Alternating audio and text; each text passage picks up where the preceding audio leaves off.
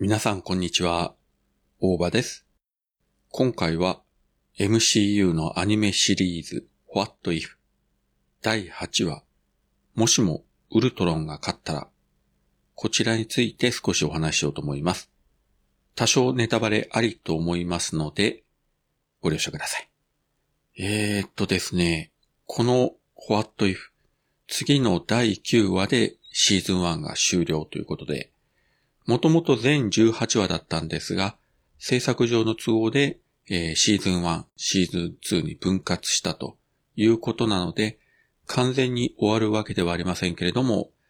最終回直前ということで、かなり、えー、盛り上がりましたですね。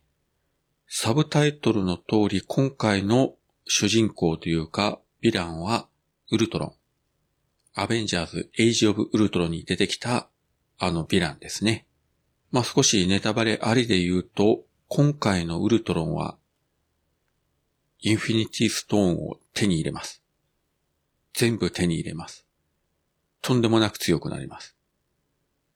もう誰にも止められないほど強いです。宇宙壊しちゃいます。もうそのレベルですね。それに立ち向かうのが、生身の人間代表のナターシャとクリント。まあ、この二人がどういった作戦でこの元々のウルトロンをはるかに超えてしまって、もはや神様と言っても過言ではないウルトロンに挑んでいくのか。で、ここでですね、まさかこんなキャラクターというか存在を引っ張り出してくるのかと。いや、もう忘れてましたよ。というような、えー、キャラが出てきますので、これはもうぜひお楽しみに見てください。そしてこの第8話で大きく物語が動くのが、今まではあくまで多元宇宙の傍観者であったウォッチャー。彼がかなり物語に絡んできます。今までは一回だけですね。あの、ドクター・ストレンジが嫌味落ちした回。ここでストレンジがウォッチャーの存在を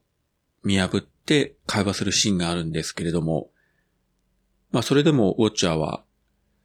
その世界に手出しはせずに、まあ、ああいうラストになってしまったわけですね。じゃあ今回のウォッチャーは一体どういった形で絡んでくるのか。いや、ここの展開もなかなかすごくてですね。まあおそらく次のスパイダーマン、あるいはドクターストレンジの映画と絡みが出てくるのかなというところですね。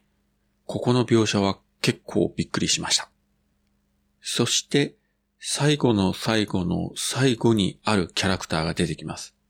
この作品、毎回オープニングでその回のゲストの声優の人、まあ大半がオリジナルの俳優なんですけれども、その人たちの名前がこうずらずらっと出てくるので、それ見れば、あ、今回はこのキャラが出るんだなということがわかるんですが、このラストに出てきたキャラクターについては、オープニングでキャスト名出ませんので、見るまで誰が出てくるかわかりません。そして本当にいいところで次回に続くとなります。もう言っちゃいましたけれども。まあ第8話まで見て第9話を見ないという人はいないと思いますし、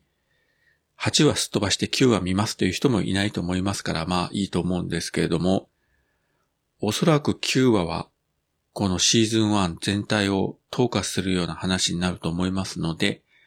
まだ見てない方は急ぎですね。第1話から見直していただくと、多分、とんでもない内容、とんでもない衝撃が待っているんじゃないかなと思います。いや、もう来週楽しみですね。で、シーズン1が一旦終わりまして、次のドラマシリーズが11月からホークアイですね。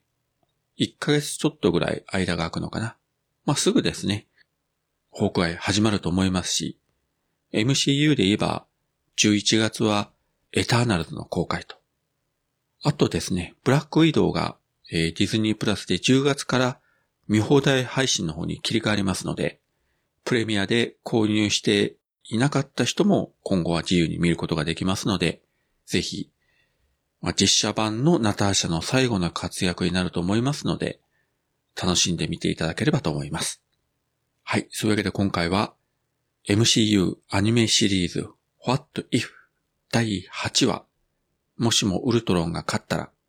こちらについてお話しさせていただきました。